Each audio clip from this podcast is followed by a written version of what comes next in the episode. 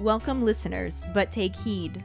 We will say whatever we need to share our knowledge, thoughts, and joy, and even things that do annoy.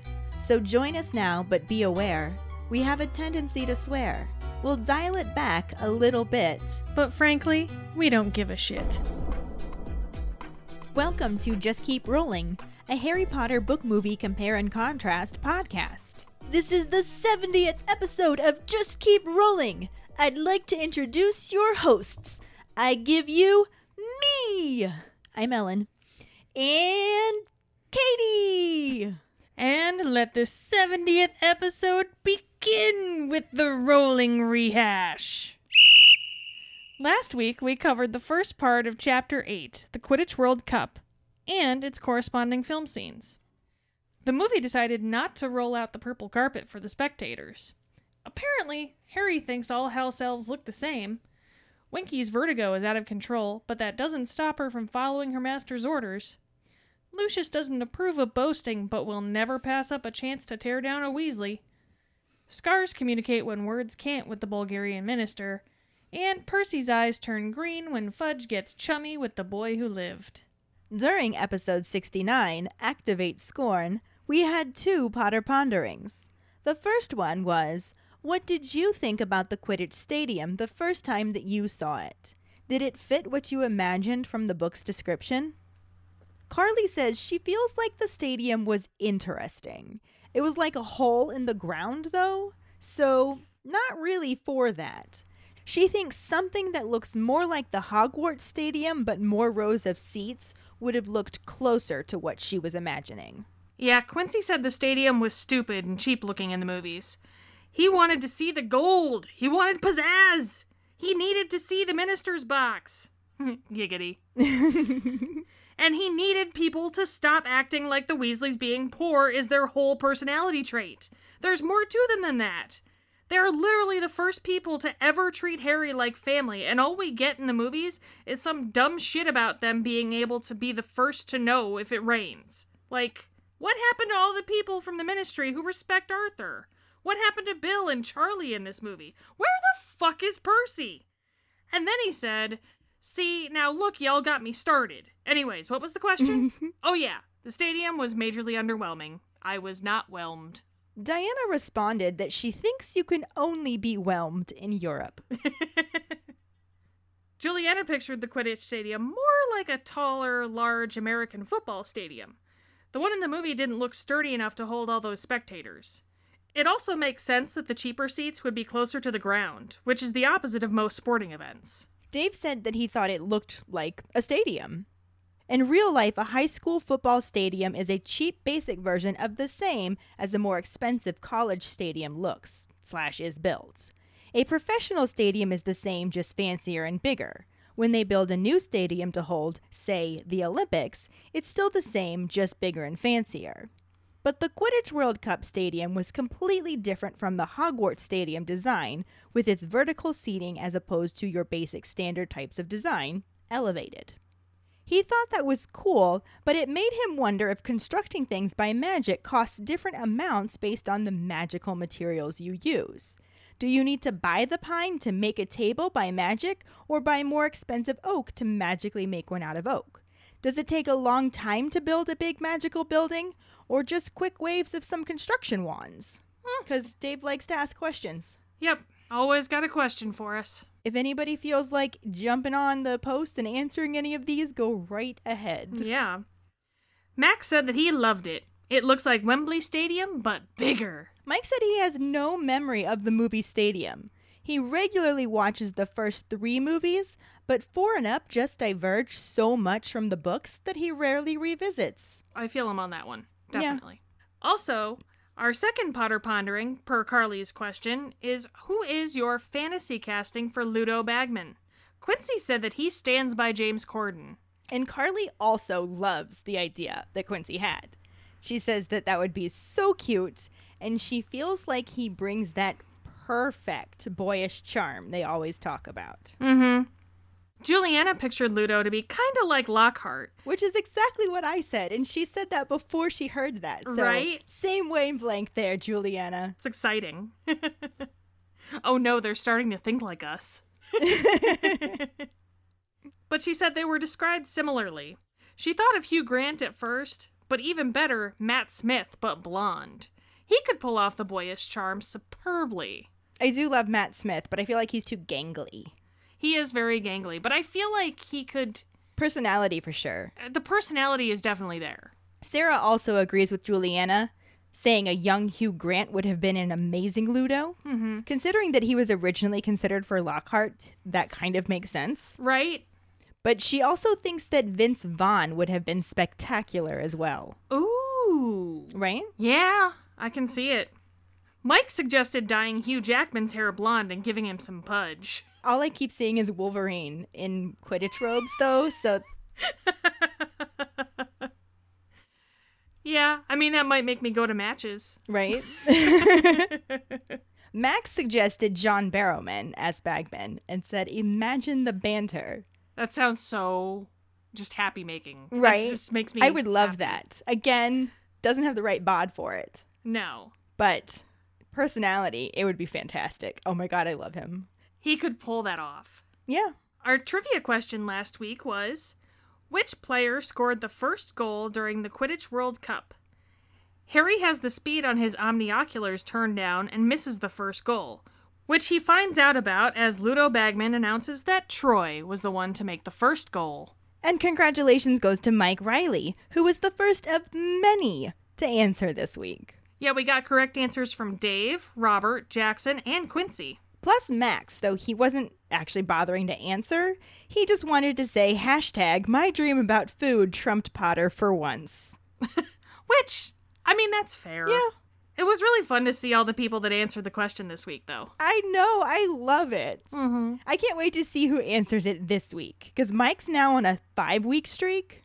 And I wonder, is he going to keep it or is somebody else going to beat him to it? We will see, that's for sure. For now, let's just keep rolling into the second half of Chapter 8 the Quidditch World Cup and the corresponding film scenes.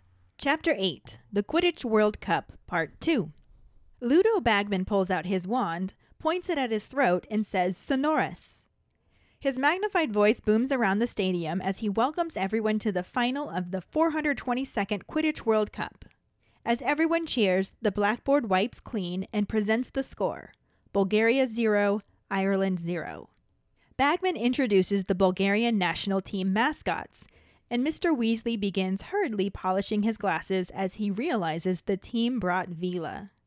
Harry starts to ask what Veela are, but his question is answered as a hundred of the most beautiful women he had ever seen glide onto the field. With their moon bright skin and white gold hair, he doesn't think they can be human, but he stops worrying about that as soon as they start dancing. As they dance, his mind goes blank before he starts thinking about something impressive he could do and considers jumping from the box into the stadium. He distantly hears Hermione's voice ask what he's doing, and then the music stops. Harry finds himself standing with one leg resting on the wall of the box. Next to him, Ron is posed like he's about to dive from a springboard, and the whole stadium starts to fill with angry yells, not wanting the Vila to go. Harry is with them, wondering why he's wearing a large green shamrock, since he would, of course, be supporting Bulgaria. And Ron is absent mindedly shredding the shamrocks from his hat. Mr. Weasley stops him, telling him that he'll want that once Ireland has their say. Ron is momentarily confused as he stares at the Veela, and Hermione tuts as she pulls Harry back into his seat. Then Ludo Bagman announces the Irish national team mascots, and a green and gold comet zooms across the stadium and a rainbow arcs over the field before fading and being replaced with a giant shimmering shamrock that soars over the stands, raining gold. Mr. Weasley exclaims, Leprechauns! as everyone begins to rummage around and fight for the gold.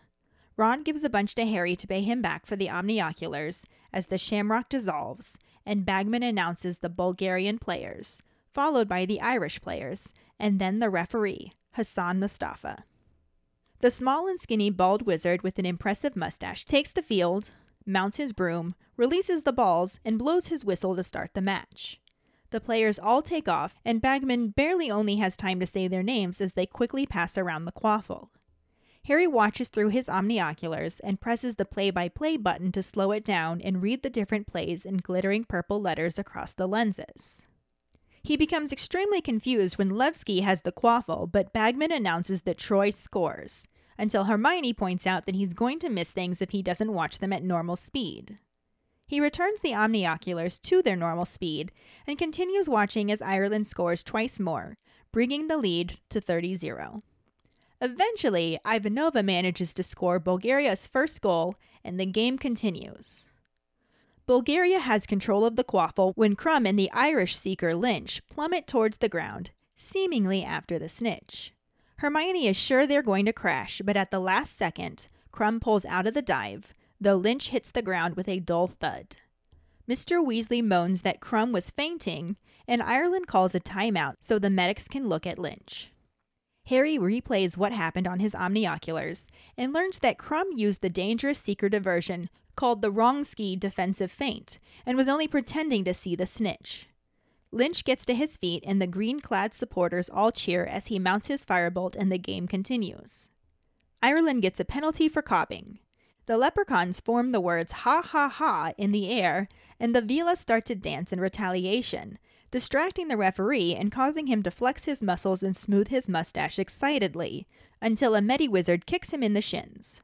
Mostafa tries to send the Bulgarian mascots off, which leads to an argument with the Bulgarian beaters, and ends in a second penalty for Ireland. Then a third, as the Bulgarian beaters begin to play extra dirty and nearly knock Moran off her broom. The leprechauns form a giant hand making a rude gesture, and the Veela all lose control, launching themselves across the field, throwing handfuls of fire at the leprechauns as their faces elongate into sharp, cruel beaked bird heads, and long, scaly wings burst from their shoulders.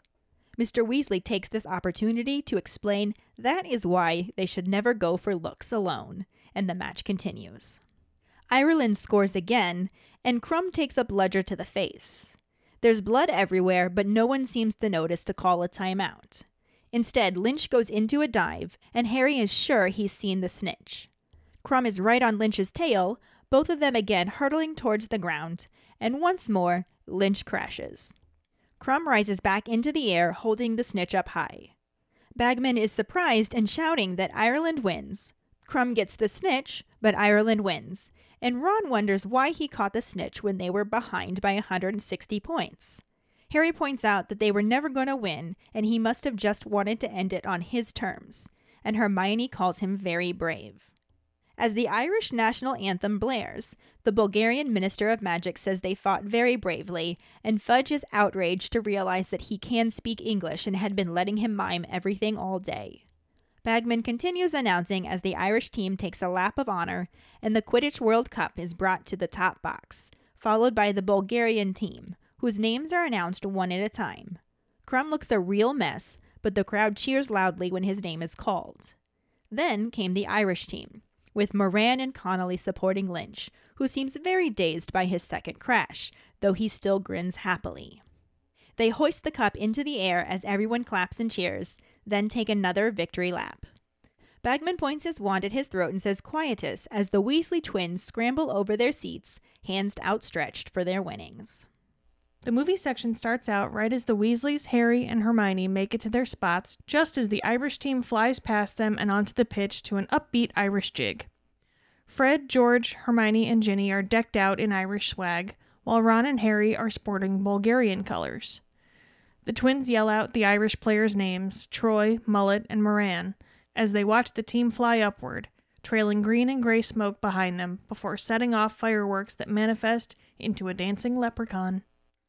They fly off into a lap around the field as the crowds chant and cheer before the Bulgarian team arrives, flying through the dancing leprechaun in a flash of red sparks.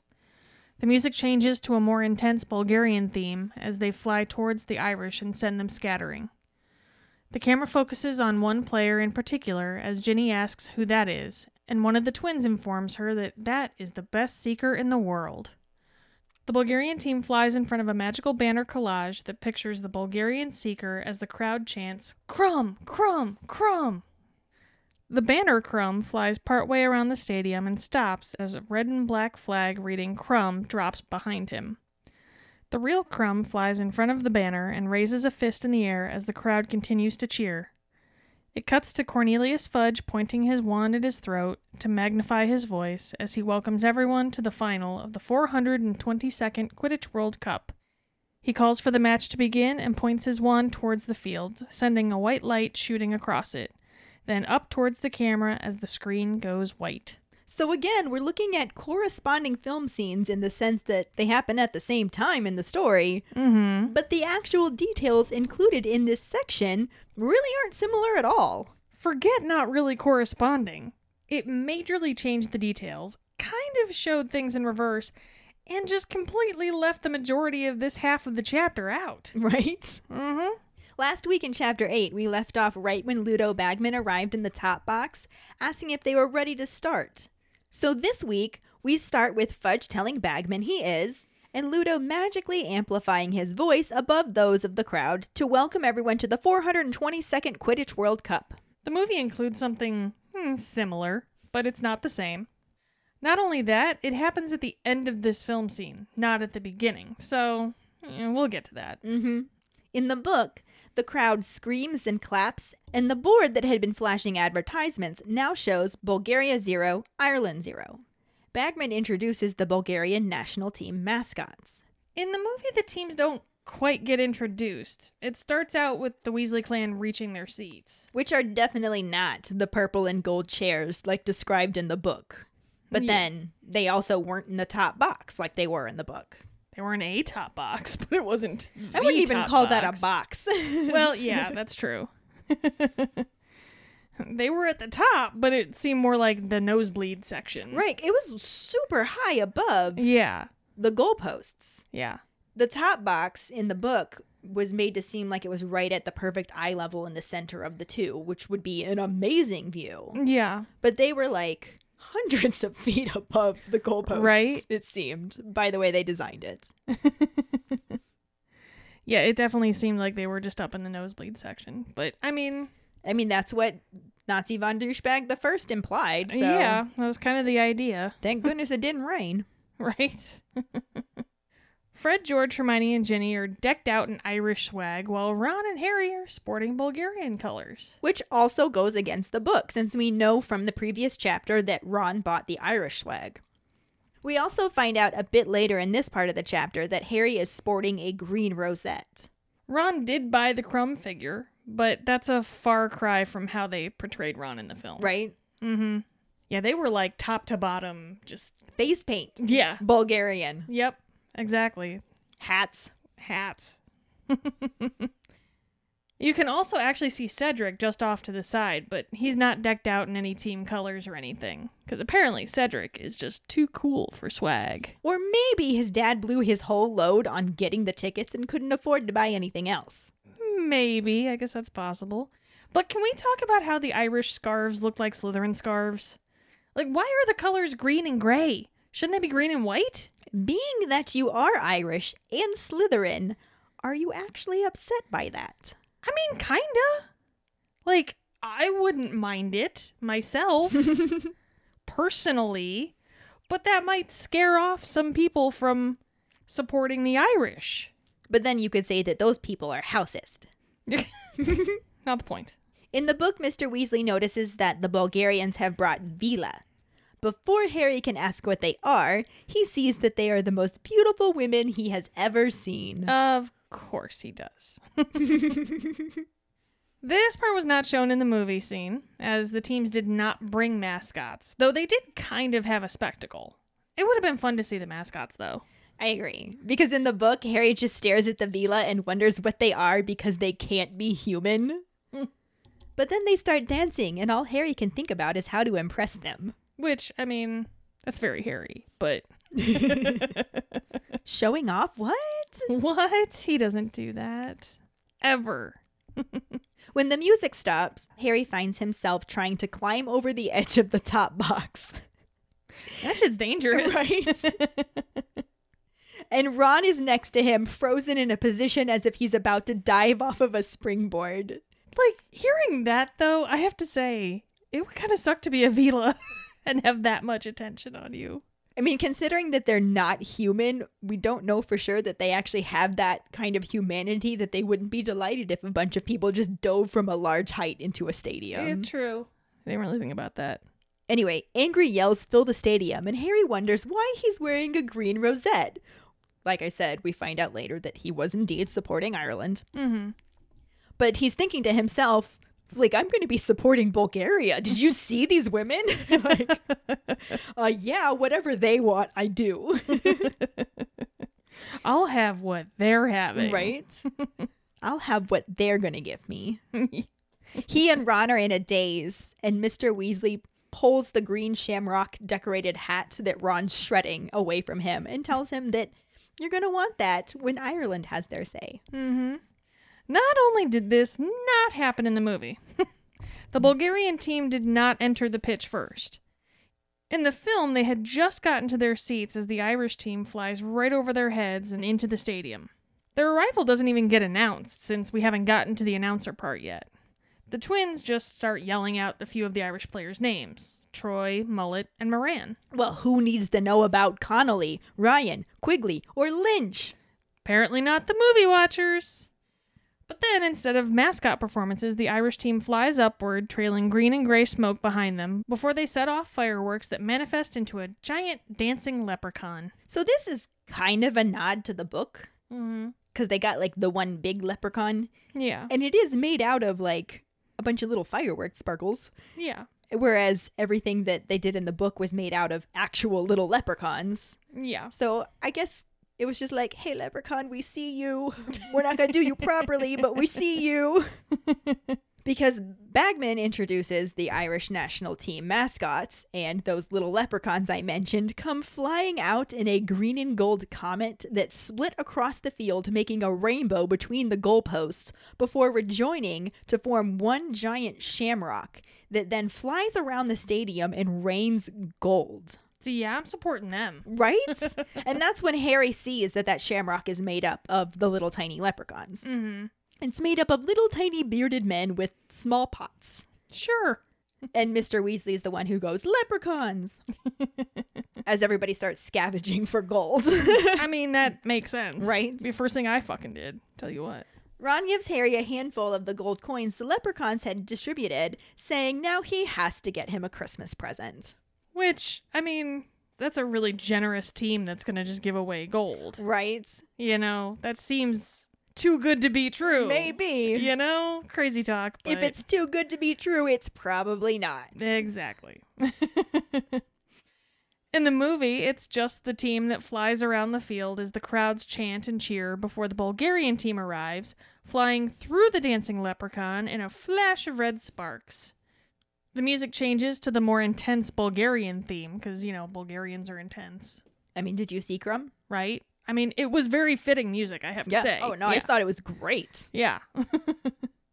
and they all fly towards the Irish and send them scattering. Because, again, that's what you do when you've got booming Bulgarian music and booming Bulgarian dudes on Bowling for brooms. Irish. Yes, exactly. The camera focuses on Viktor Krum, and what the fuck is he doing on his broom? Broomnastics? Like, is he trying to be like fucking Tony Hawk on his broom? Maybe. Ginny asks who he is, and one of the twins tells her that he is the greatest seeker in the world.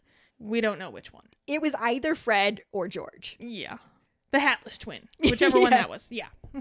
The hatless twin. The Hatless twin. Whatever. Yeah. That's that was the only way we could. right. I feel really bad that we don't just know them. Maybe we should just pick one and declare it and just say it with confidence every time. It was definitely, Fred. George. What? The hatless twin. The Hatless twin. That didn't work out. uh, the Bulgarian team also doesn't have mascots, so no Veela.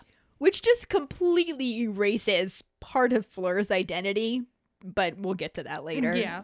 I mean, Fleur. Who's Fleur? We don't know Fleur yet. What? Spoilers! The Bulgarian team flies in front of a magical banner collage of Krum as the crowd chants his name. Banner Krum flies partway around the stadium and stops as a red and black flag reading Krum drops behind him, all on the banner. The real Krum flies in front of said banner and raises a fist in the air as the crowd continues to cheer. So there's a banner of Krum falling behind the picture of Krum in the banner. Bannerception. Bannerception. Bannerception. And it's behind the actual Viktor Krum, so it's Crumbception. Crumbception. it's a lot of crumb. It's a whole lot of crumb. That's the way the cookie crumbles. Moving on. Also, they go all out for the Bulgarians with like moving crumb banners, and all the Irish get is top of the morning spray painted on someone's fucking bed sheet. Well, they had the dancing leprechaun. They did have that, but I mean, come on. He had an entire stadium banner. Like, Yes. Jesus H. But maybe the Bulgarians planned their own intro, Mm, and they were just better at planning it. I guess so. But aside from Krum, there is no announcement of the other Bulgarian players because, you know, Krum is like the LeBron. right? like, In the book, after the mascots perform, Ludo Bagman introduces the Bulgarian national Quidditch team player by player as they come out, each in scarlet robes. So we know Dimitrov, Ivanova, Zograf, Levski, Volkanov, Volkov, and Krum. I'm really glad you're the one that had to read all those. Oh, I did that on purpose. I don't know that I said them right. I did my best. hey, no one can judge you then. Well, they can. They can, but they shouldn't because you tried your best. Anyway, moving on.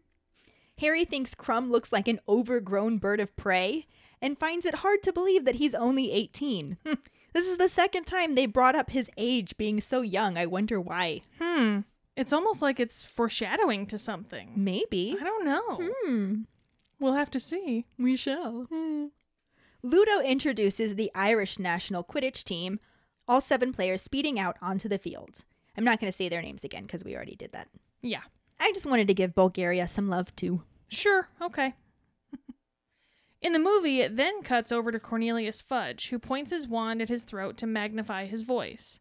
He welcomes everyone to the final of the 422nd Quidditch World Cup and calls for the match to begin. So, like we were saying, kind of similar to the book. Somewhat, sure. in that a voice was magically magnified and then welcomed everyone to the 402nd final of the Quidditch World Cup. Even though in the book, it was Bagman. Mike Newell don't care what's in the book. Fuck the book. Fuck Ludo Bagman. In the movie, it's Fudge. But then he points his wand towards the field, sending a white light shooting across it, then up towards the camera as the screen goes white and the scene ends. Apparently, fuck Quidditch too. Newell! Newell! I'm honestly surprised they actually passed on the opportunity to give us a 40 minute sports ball interlude. Like, especially because the chapter goes into great detail about it. That's honestly why we had to split this into two sections, because there's a lot of details about the match in the book that made the chapter really long, and the movie was just like, white light. Yeah, I just kind of gave up. It really did. Yeah. I wonder if they even tried filming any of it or if they made that decision from the get go. I don't know. I mean, we didn't, there weren't even any deleted scenes of it, so. Yeah, I guess they figured it had enough action happening later in the movie that it wasn't necessary. But disappointing. And the funny thing is, is the action that happens later isn't in the fucking book. Most of it. Yeah, that's true. So we're gonna, so we're gonna cut out the action that's in the book and replace it with action that's that not wasn't in the book. Because that makes total sense. Well fucking done. But in the book, as the match starts, Harry uses his omnioculars to slow the players down and see that they all rode firebolts. Well. Harry's like on a professional fucking broom. It's pretty cool. Ludo Bagman makes his final introduction, welcoming the chair wizard of the International Association of Quidditch, Hassan Mostafa, from Egypt. The small wizard with a large mustache walks onto the field, mounts his broom, kicks open the chest containing the quaffle, two bludgers, and the tiny golden snitch, and blows his whistle. Then he shoots into the air after the balls. They said that like that just for you. Balls. in the movie, Ron is holding something that must be the omnioculars, but I gotta say, they really aren't what I imagine them looking like. No, I expected them to be smaller. Yeah. And those were like the size of his head. yeah, this was like a giant glass eye. Like I wouldn't want to hold that for an entire Quidditch match. Right? That's what I was thinking Like too. little I just thought they'd be like little like binoculars but with magic. Yeah. Magic binoculars. Omnioculars because omni means all. Yeah, You see everything, exactly. not just what's right in front of your eyes. Yeah. Which, as a concept, is pretty awesome. But yeah, if I had to hold the thing that Ron's got the whole time, I'm now imagining it to be like part of a hat. Yeah. so you can just wear it and it just sets it in front of your face. so it's like Google Glass. Yeah. or it's like one of the beer hats that has the attached Yes. straws. I was trying not to think of it that way because it was going to make me laugh too hard, but well done. But they don't even have Harry and Hermione with any in the movie either. And they obviously had him in the book because Harry's the one who bought them. hmm But maybe they didn't want to bother making three sets of those ridiculous, Heaven forbid. right? So the match is going on, and Harry is in complete awe of the speed of the game. Like, Ludo Bagman only has time to say the player's name as they pass the quaffle around because it's just that's all he can get out before somebody else has the quaffle. Yeah. So Harry turns the dial on his omnioculars down so he can watch it in slow motion and really see what's going on. And then gets really confused when Bagman shouts that Troy scored the first goal and the score is 10 to 0 Ireland. Which was our trivia question. Yep. I mean, I would want to slow it down, but at the same time, I would get so confused because I would want to like look up Right. over it and look at the actual field and stuff, and then I'd be like, "Wait, what the fuck is going on?" I wonder if it records it. it must, because doesn't it say you can do an instant replay? Yeah, you can. I just wasn't sure if it was something that stayed for a while. Like Mm. you could go back and watch the whole game, or maybe you can just go back a few minutes and then after a while it disappears. Shit's magic. I'm just gonna go with yes. Works for me. Hermione tells Harry that he'll miss things if he doesn't watch at normal speed, like you were saying. Mm-hmm.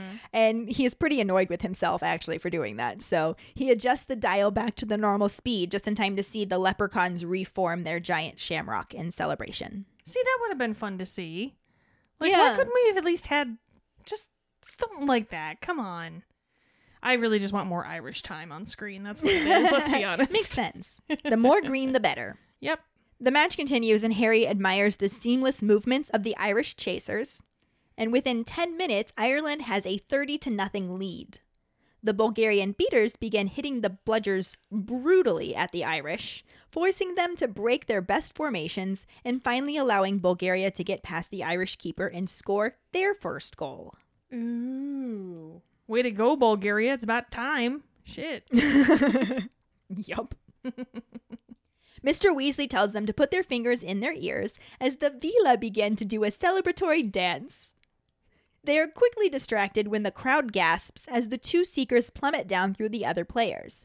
Hermione thinks they are going to crash, but she's only half right. The Irish seeker, Lynch, crashes into the ground with a dull thud, but Krum had pulled up and away at the very last second. Well, sneaky, sneaky, Viktor Krum.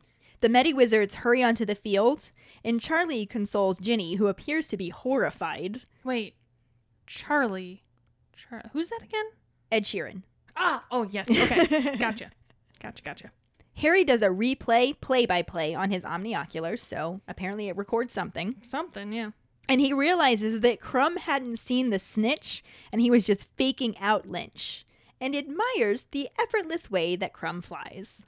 The Wronski feint. Exactly. Yes. We actually kind of saw this in the movie before. Like, obviously, they didn't include it now, but they kind of had Harry doing that in his Mhm. first Quidditch match, even though he had no idea what it was. I say he didn't even know what the fuck he was doing, but he did it.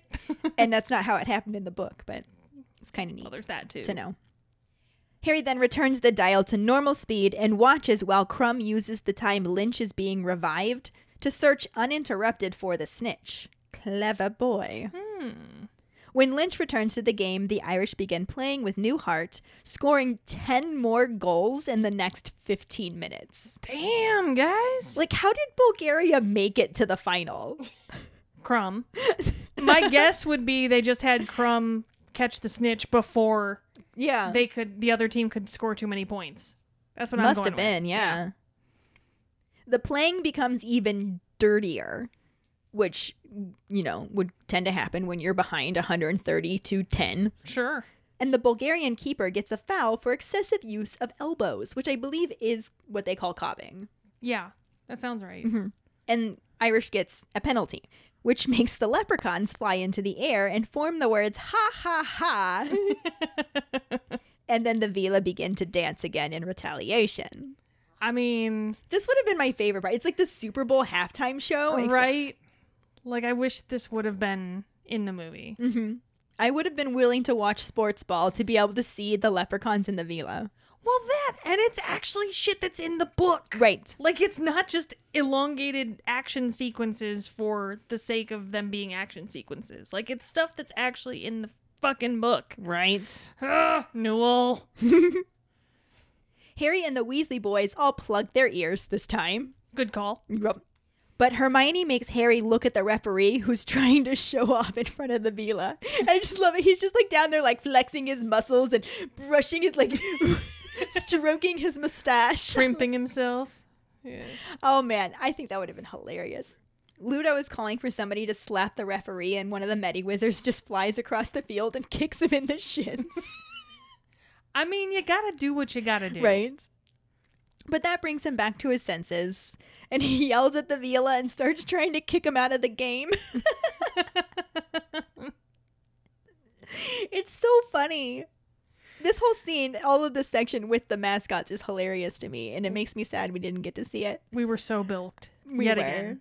But anyway, Ludo notices that Mostafa is trying to send off the Bulgarian mascots and says that he thinks this could turn very nasty.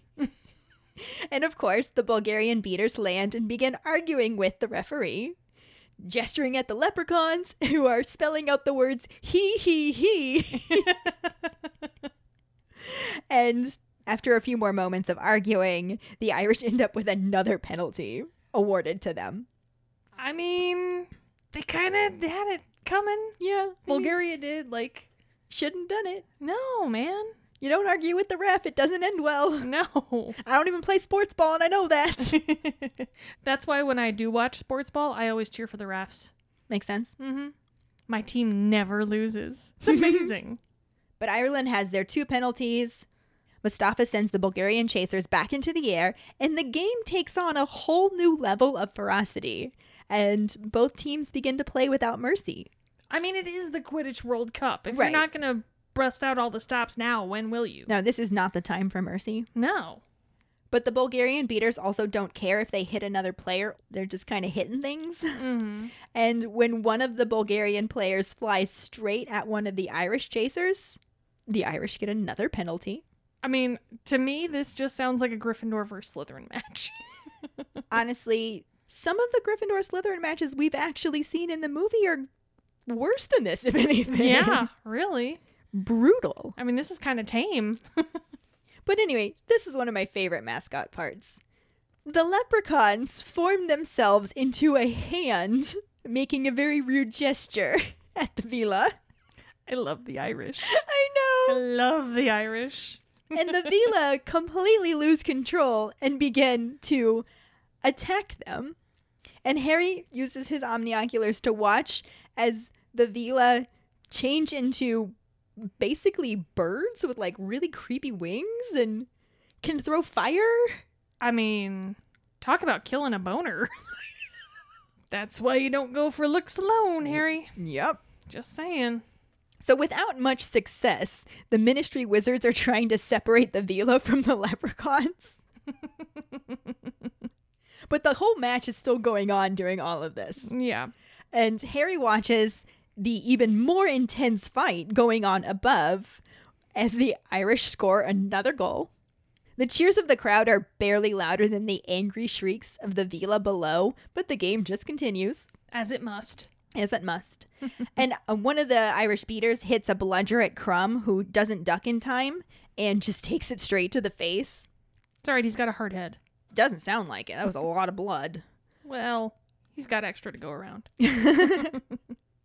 The referee doesn't notice because a Veela had set his broomstick on fire.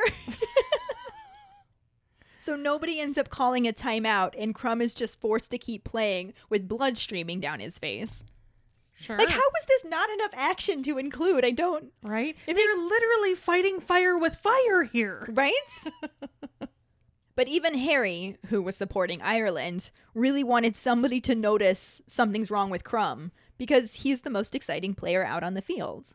Unless, of course, you're watching the movie where not only did the match not happen, but Harry was supporting Bulgaria the whole time with a large Bulgarian Dr. Seuss style hat. Seuss-Garian? Bolsusian? Bolsusian. Bolsusian. Buls- okay. It was a Bolsusian hat. you know what? Let's trademark that shit. All right. you just like it because it sounds like ball. It doesn't sound like ball. It's it's ball. Bolsusian. Balsusian. Come on. While Bagman is trying to call attention to Krum's bloody condition, Harry yells to look at Lynch because he's seen the snitch. The Irish supporters all cheer on their seeker, but even injured, Krum is right on Lynch's tail and drawing closer. Hermione yells again that they're going to crash. Ron shouts that they won't, and Harry says that Lynch will. Poor Lynch, because he does. Yeah. I mean, he did it once before. Then he crashes for the second time and is stampeded by angry Veela.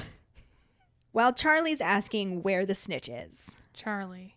Charlie. Mm. Who's Charlie again? Ed Sheeran. Oh, yeah, that's right. Yeah, keep forgetting. Harry yells that it's all over, that Krum caught it. Dun, dun, dun, dun. It takes a moment for the crowd to realize what happened because it was probably all very confusing. What Mhm. with a Veela leprechaun fight and Lynch crashing into the ground and blood all over Krum's face. I, it sounds intense. Right, it's definitely a roller coaster from beginning to end. right? For sure. Like I wouldn't know where to look.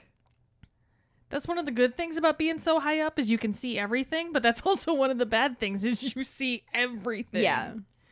But the crowd's screaming louder and louder as Bagman announces that Krum caught the snitch, but Ireland won 160 to 170. Ron wonders why Krum caught it when the Irish were ahead by 160 points. And Harry tells him that Krum knew the Irish were better players and that they would never catch up, so he ended the game on his own terms. Hermione says that Krum was very brave as she watches him land to be swarmed by many wizards. Hmm. She went from he looks grumpy to he was so brave. Foreshadowing, perhaps? Perhaps. Perhaps. We shall see. Mhm. Harry watches Krum through his omnioculars, looking surlier than ever. I'm sure blood all over his face doesn't do anything to help that. No, he already looked grumpy, and Right. now he's like grumpy and bloody. So I mean, surly. Yeah, I feel like grump plus blood equals surl. sure. So it seems fitting. I mean that math checks out to me. So yeah. But he's surrounded by his dejected teammates while the Irish dance in the leprechaun's shower of gold. It's just such a fun visual. Right? Flags wave and the Irish national anthem blares all around, and the Veela are beautiful again but looking miserable. it's so well described. Yeah. This would not have been hard to create. Exactly. Yeah. I mean, it may have been hard. That's a lot of special effects, but it would have been worth it. You know, I don't think it would have been any more special effects than A dragon? a dragon flying every fucking where. Yeah, we'll get to that. Yeah. The Bulgarian minister remarks that they fought bravely, and Fudge seems irate to find out that the minister speaks English perfectly fine, I love this. right? And the Bulgarian minister is just like, well, it was funny. like, you had to mime shit all day. I was amused. Like, seriously, if I spoke another language and went to another country, I would want to do that just all the time. Well, the fun of it, too, is if they think you don't understand them, they won't guard what they say. Yeah, That's actually probably also a good political ploy. for sure. Definitely. He's not stupid. Hmm. While the Irish players and their mascots do a victory lap, Bagman announces that the Quidditch World Cup is being brought to the top box, which is suddenly magically lit for everyone in the stands to see. Two wizards bring the large golden cup and hand it to Fudge, who still looks pretty angry, Well, sure. I mean, he's literally just had to mime everything all goddamn day. for no reason For at no all. reason. And I bet you anything, Fudge said things he shouldn't have said. Oh, definitely. You know he did. But Bagman calls for a loud hand for the gallant losers, and the Bulgarian team enters the box. How cool is it that they're actually in the same box as the team? Right? I mean, not in the movie, obviously, but Well, but yeah, that had to be so great for Harry to see them playing, and then all of a sudden they're right there. You're like within 10 feet of me. Bagman calls out each of the players' names as they shake hands with both ministers, and when he gets to Krum's name, the crowd gives a huge roar from both sides. Well, yeah. I mean, he did catch the snitch. He did technically win the game for Ireland. Mm-hmm. True. Very true. he kept it from being a five day affair. So, Which apparently they weren't upset about. apparently. It sounded like a pretty exciting match that you wouldn't necessarily need five days to feel like you got your money's worth. right. I don't think in this case, like, more would have necessarily been better. Right. It I would have just been more. Bagman then announces the Irish team, and even though Lynch seems dazed from his second crash, a huge grin comes across his face when his teammates hoist the cup into the air and the crowd goes wild. Woohoo! The Irish leave the box to do another victory lap around the field, and Bagman ends the spell he'd been using to amplify his voice with quietus. He says that this game will be talked about for years. It was a very unexpected twist that Bulgaria got the snitch, but Ireland won. Mm-hmm. He says he wishes it could have lasted longer, and then notices Fred and George, who are grinning in front of him with their hands outstretched because it was not an unexpected twist to them. No. It was damn near planned for them, They called it. right? And he owes them a lot of money now. A lot of money. So much money. but this will bring us to the end of chapter 8, and we only have one new actor to talk about for this section, and that is Robert Hardy as Cornelius Fudge. Once again, he literally said like three words. Yeah, he didn't do a lot, but he was very fudge like while he did it. Yeah. It would have been really fun to see him interact with the Bulgarian minister Mhm. and having to mime things. Yeah. I think Robert Hardy deserved that chance because he's very good at that flustered fudge like persona where he just, you know, he's kind of wishy washy and Yeah. arrogant at the same time. And and kind of a little off his fucking gourd. yeah, You know, just would have been fun to see. But yeah, I thought he delivered the announcement well. sure it sounded great. Good job, Robert Hardy. Good job, indeed. We wish we could have seen more of you, but Newell. Newell. I'm now imagining James Gordon doing all of the announcing, though. Right? How much would you like to go to the Quidditch World Cup with Lee Jordan, though? I wonder if that's something he ever got to do in the future. In my mind, yes. Yeah, I like that idea. My head headcanon is that he becomes the next Ludo Bagman. yeah. And here we are at our Potter Pondering. What are your thoughts on how the movie left out the entire actual Quidditch match? I want to know. Right. We obviously had a lot of thoughts about it. Mhm. What's your rant? Find the post on our Facebook page and share your thoughts. We really look forward to reading them. And now we're going to move on to our sorting hat story, which is from Russell Bradley. His house is Ravenclaw, his wand is spruce with phoenix feather core, and his patronus is an adder, which is a snake. Hmm. He writes I was working at Best Buy when The Order of the Phoenix came out on DVD. They had the movie playing on repeat on the big screen. I had seen the first few movies but never really got into them. The acting at the beginning of the fifth movie, between Harry and Dudley, really stood out to me. I felt the acting was more mature than in previous movies. So I decided to read all the books before the sixth movie came out. I mean, that's one way to do it. this is somewhat interesting to me. I will read every single book. I love it. Well, I feel like it's one of those things where if you get interested in it enough from watching the first couple movies Mm-hmm. that you decide to start reading the books, you mm-hmm. can't really turn back by that point. Like it's Yeah. almost not an option. You're just like, what happens next? Right. At least that's what happened with me. it's the vicious spiral of doom that Yeah. just drags you down. But thank you so much for sharing your sorting hat story with us, Russell. Yeah, thank you. And if any of you other keepers out there listening would like us to read your sorting hat story on a future episode, you can email it to us at justkeeprolling at gmail.com. Let us know your house, wand, patronus, how you got into Harry Potter, and anything else you might want to share with us. You can also just message us on social media. And now for the trivia question. The moment that everyone's been waiting for, the moment that everyone skips to, Pretty much. which is What does the dishwasher at the Leaky Cauldron claim his job is in front of the Veela? The prize for the first one who responds with the correct answer and the code word, no, you are not, will get a sticker. Another way to get a sticker is to rate and review us through iTunes. If you don't have an Apple account, you can write a recommendation on our Facebook page. Then email us at justkeeprolling at gmail.com to let us know you did, and we will get back to you to figure out which sticker you want and where to send it. Don't forget to find us and follow us on Facebook at JKR Podcast and Twitter and Instagram at Just Keep Rolling. Following us on Podbean at justkeeprolling.podbean.com will get you the episode as early as possible and give you a leg up in answering the trivia question. If you would like to support us as a patron for extra perks, you can go to patreon.com slash justkeeprolling. In addition to getting you some extra perks like Just Keep Rolling swag, patron only Facebook groups, virtual meetups, bonus contents, and more, your patronage also helps us to continue producing this podcast, our cooking show, and bring more content your way. As always, any support you can give is greatly appreciated. Don't forget to subscribe to our YouTube channel, where we post our weekly podcast episodes, cooking show episodes, monthly blooper reels, vlogs, and other random videos. And join us next week when we talk about the first half of Chapter 9, The Dark Mark, and the corresponding film scenes. Thanks for listening. We hope you hear us again. I'm Katie. I'm Ellen. Until the next time, Just keep rolling.